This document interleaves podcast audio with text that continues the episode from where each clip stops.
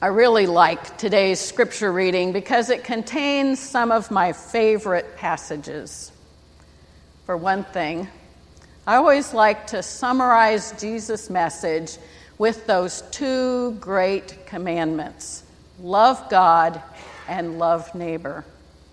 Along with that, this passage contains two familiar stories. Hear now these words from chapter 10 of Luke's Gospel, starting at verse 25. On one occasion, an expert in the law stood up to test Jesus. Teacher, he asked, What must I do to inherit eternal life? What is written in the law? He replied. How do you read it? He answered, Love the Lord your God with all your heart and with all your soul and with all your strength and with all your mind, and love your neighbor as yourself. You have answered correctly, Jesus replied. Do this, and you will live. But he wanted to justify himself, so he asked Jesus, And who is my neighbor?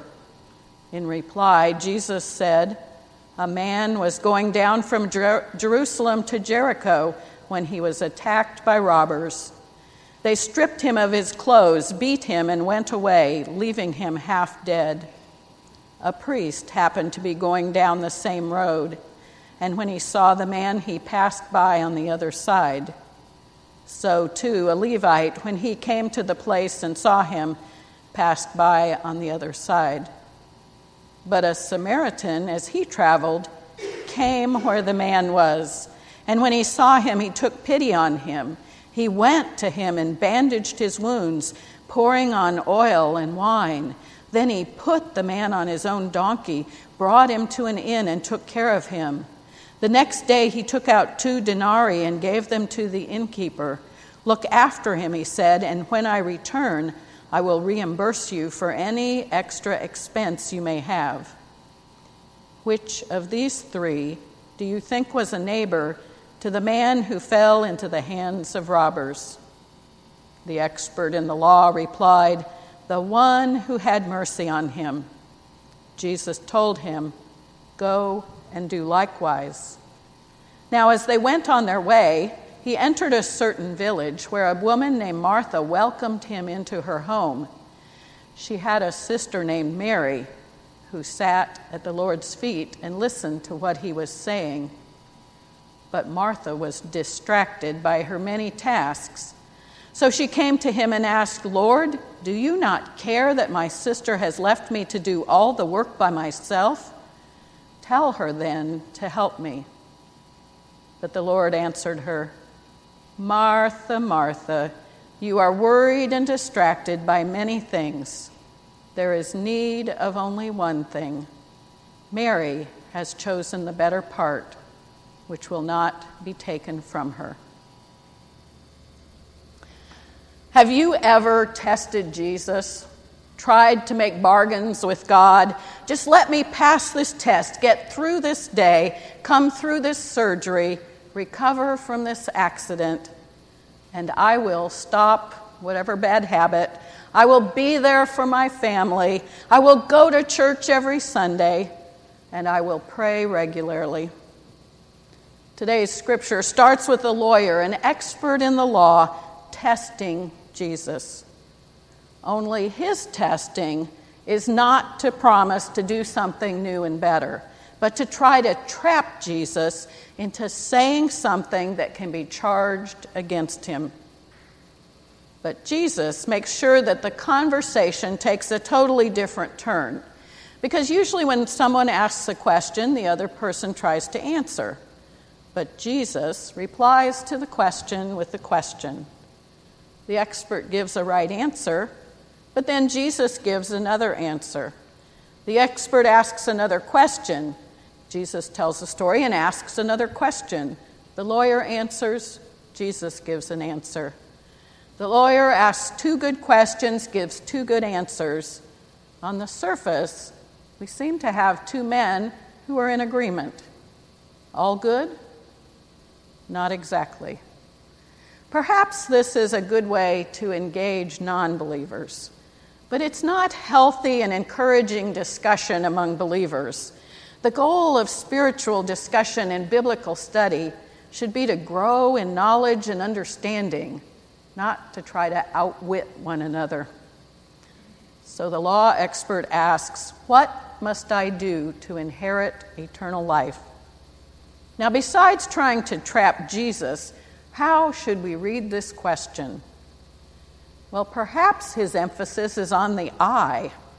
I want to make sure I do just enough. But he's the expert. So Jesus turns the question back to him. Well, what does Scripture say about this? And the lawyer answers his own question love God and love neighbor.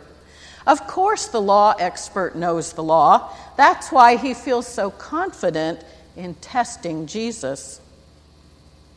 But Jesus doesn't say, Great answer, you really know your stuff. Jesus replies, Then do what it says. What must I do to inherit eternal life? Jesus puts the emphasis on the do. Love God and love neighbor. Do this, and you will live. But the lawyer is still trying to justify himself, not learn from Jesus. So he continues to test. And who is my neighbor? Now, usually we think of our neighbors as people living near us. So they would often be in a similar financial situation, have similar values, and a similar culture. But Jesus illustrates with a story, and he starts a man. No descriptors. Could be Jew or Gentile, could be friend, coworker, or stranger. Could dress like us or look totally different. Could be from this area or a faraway country. Could speak our language or some other language. In any case, in the story, this man is on the road from Jerusalem to Jericho. Now, everyone back then would have known the dangers of traveling on that road because it drops 3,600 feet in less than 20 miles. It's narrow, rocky, and has sudden turns. Getting beaten and robbed would have been a common occurrence. So it would have been foolish for someone to travel that way alone. Now, maybe you listen to the news stories like I do. When I hear of another robbery or an attack on someone, I wait to hear where and what time of day it was. So often it's two or three in the morning, and I immediately think, what were they doing out at that hour, especially in that area? They were asking for trouble. But of course, a crime was still committed. So Jesus continues Here comes a priest, a man of God, a good person. Surely he will help. Nope. The priest steers clear. Maybe remembering that if you touch a dead body, you're unclean for seven days. Maybe the priest was on his way to serve his allotted time in the temple and if he stopped, he would lose out on that. Well, not to worry, here comes a Levite. In some of the translations, it seems like the Levite at least spends a little extra time assessing the situation, but again, chooses not to stop. Not to worry, a third person is approaching. Now, after a priest and a Levite, those early listeners would be expecting that that next person would be an Israelite. But we know that Jesus has a tendency towards the unexpected. And so in his story, it's a Samaritan who approaches, someone the Israelites dislike and avoid. Now, the Samaritans were descendants of a mixed population of people that occupied Israel after Assyria conquered and resettled all sorts of peoples from different areas. The Samaritans were considered unclean, social outcasts, and religious heretics. In the preceding chapter of Luke's gospel, he even reminded us of this animosity by mentioning that Jesus and his disciples passed through a Samaritan village that refused to receive Jesus. And the Gospel of John mentions tension, saying, Jews do not share things in common with Samaritans. The Jews even called Jesus a Samaritan at one point in a derogatory way, saying he must have a demon because he speaks like a heretic. And yet remember that Jesus asks a Samaritan woman for a drink from the well. Jesus breaks down barriers. Jesus destroys old boundaries. And so, here in this story about neighbors, it is the Samaritan, a despised enemy, who is the hero. And to rub it in even more, apparently this Samaritan was honest as well as compassionate because the innkeeper trusted that he would return to pay off any further debts. Maybe you remember another story in Luke when Jesus heals 10 lepers, and only one comes back to thank Jesus, and that one was a Samaritan. When the lawyer asked Jesus, Who is my neighbor? he expected the answer to be fellow Jews. But now Jesus rephrases the question, turns it around, and says, Which of these proved to be a neighbor? because Jesus doesn't want to tell us who our neighbors are, who we must care for. Jesus wants to teach us how to be a good neighbor, how to act neighborly to all people. So Jesus asks, Which of these proved to be a neighbor? Now, of course, the answer is the Samaritan. But the law expert doesn't want to say that. So instead, he describes a key characteristic of a good neighbor, saying, the one who showed mercy. To which Jesus again says, Go and do. Back in chapter 6, Jesus said, Love your enemies and do good to those who hate you. Now, Jesus has taken that to another level and presents the enemy as the hero of the story. I've been partially following the recent political conventions through the lens of this sermon topic How should I treat my neighbor? And several statements have caught my attention. In one speech, the speaker said that some people see hardships and unfairness and say, I feel for you, while others say, I'll fight for you. Fighting for you is the attitude of a good neighbor as long as they follow through and do something. In another speech, I heard these words Every day I wake up determined to deliver a better life for the people all across this nation that have been ignored, neglected, and abandoned. I have no patience for injustice. Again, the words of a good neighbor if it leads to action. About family, one said, They taught me to care about what happens in the world and do what I could to change what felt wrong. And another said, Simply caring is not enough. You need both understanding and action. Who is our neighbor? Our neighbors are all around us. We just need to step aside from our busyness and view the world through God's eyes.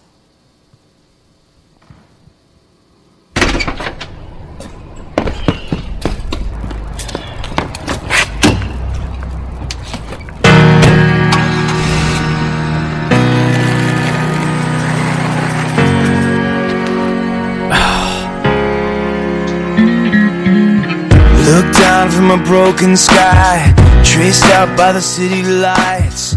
My world from a mile high, best seat in the house tonight. Touchdown in the cold black top, hold on for the sudden stop. Breathing the familiar shock of confusion and chaos. All those people going somewhere. Why have I never cared? Give me your eyes for just one second. Give me your eyes so I can see everything that I keep missing. Give me your love for humanity. Give me your arms for the brokenhearted, the ones that are far beyond my reach. Give me your heart for the ones forgotten. Give me your eyes so I can see. Yeah. Yeah. Yeah. Yeah. Step out on a busy street. See a girl and our eyes meet. Does her best to smile at me, to hide what's underneath. There's a man just to right, black suit and a bright red tie. Too ashamed to tell his wife he's out of work, he's buying time. All those people going somewhere. Why have I never cared? Give me your eyes for just one second. Give me your eyes so I can see everything that I keep missing. Give me your love for humanity. Give me your arms for the brokenhearted, the ones that are far beyond my reach. Give me your heart for the ones forgotten. Give me your eyes so I can see. Yeah. Yeah. Yeah. Yeah. I've been here a million times, a couple of million eyes just moving past me by. I swear I never thought that I was wrong. Well, I want a second glance, so give me a second chance to see the way you've seen the people all along. Give me your eyes for just one second. Give me your eyes so I can see everything that I keep missing. Give me your love for humanity. Give me your arms for the brokenhearted, the ones that are far beyond my reach. Give me your heart for the ones forgotten. Give me your eyes so I can see. Give me your eyes second. Lord, give me your eyes for everything that I keep missing.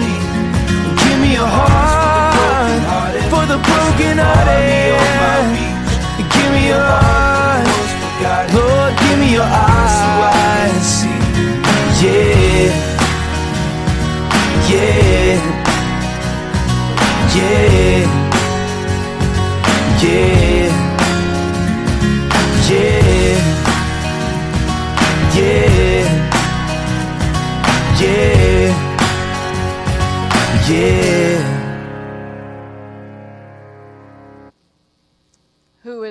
neighbor? All people in need, hurting, beaten down, oppressed, whatever their heritage or nationality. What does it mean to love our neighbor?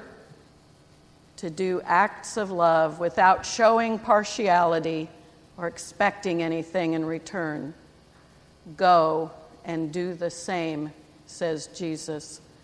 But there's a continuation to this story because the disciples continue their journey, stopping in Bethany, less than two miles from Jerusalem, at the home of Martha and her sister Mary. Martha and Mary are excited to see Jesus, but scripture says that Martha is distracted by her many chores.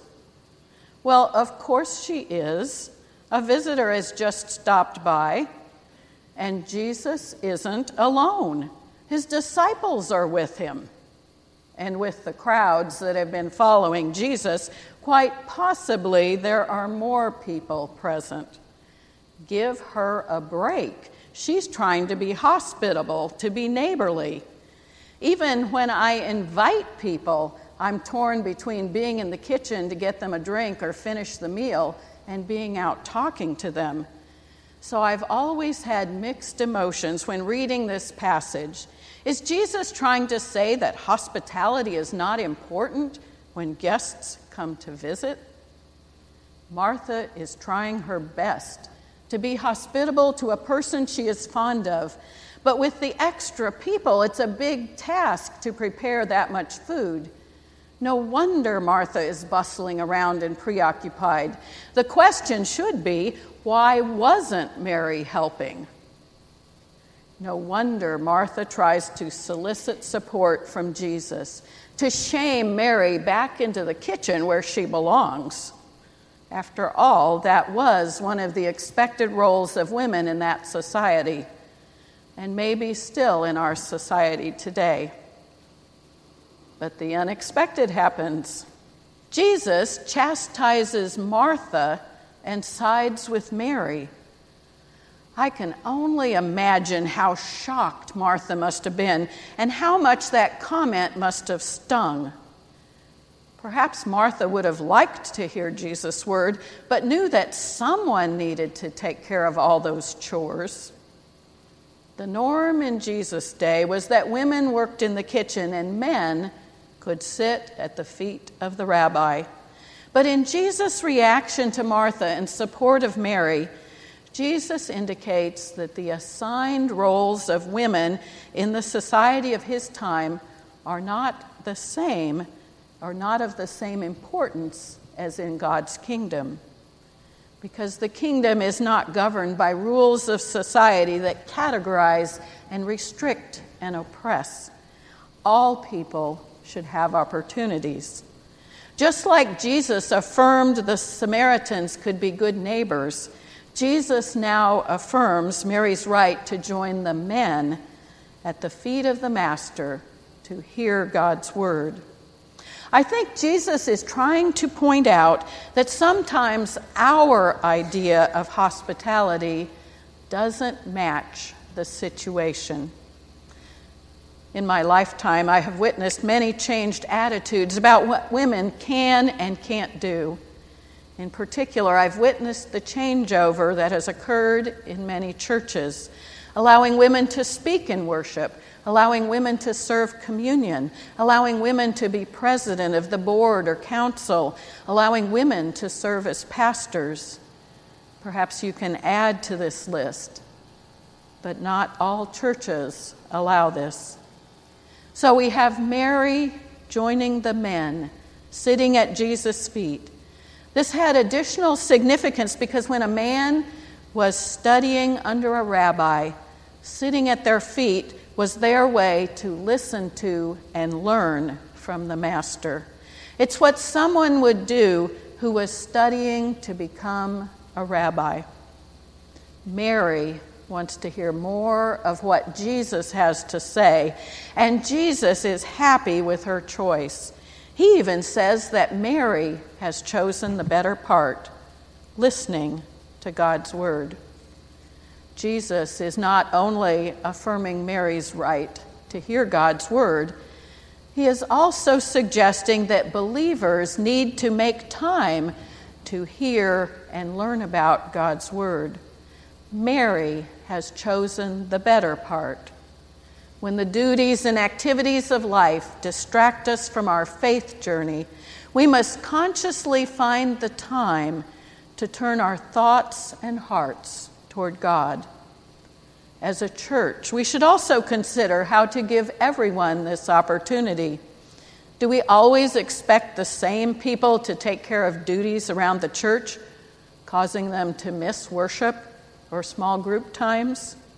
A church can proclaim the importance of worship and study by looking out for its members and making sure they get that time. Martha, although well intentioned, is so distracted with doing her best in the kitchen that she does not stop to hear God's word.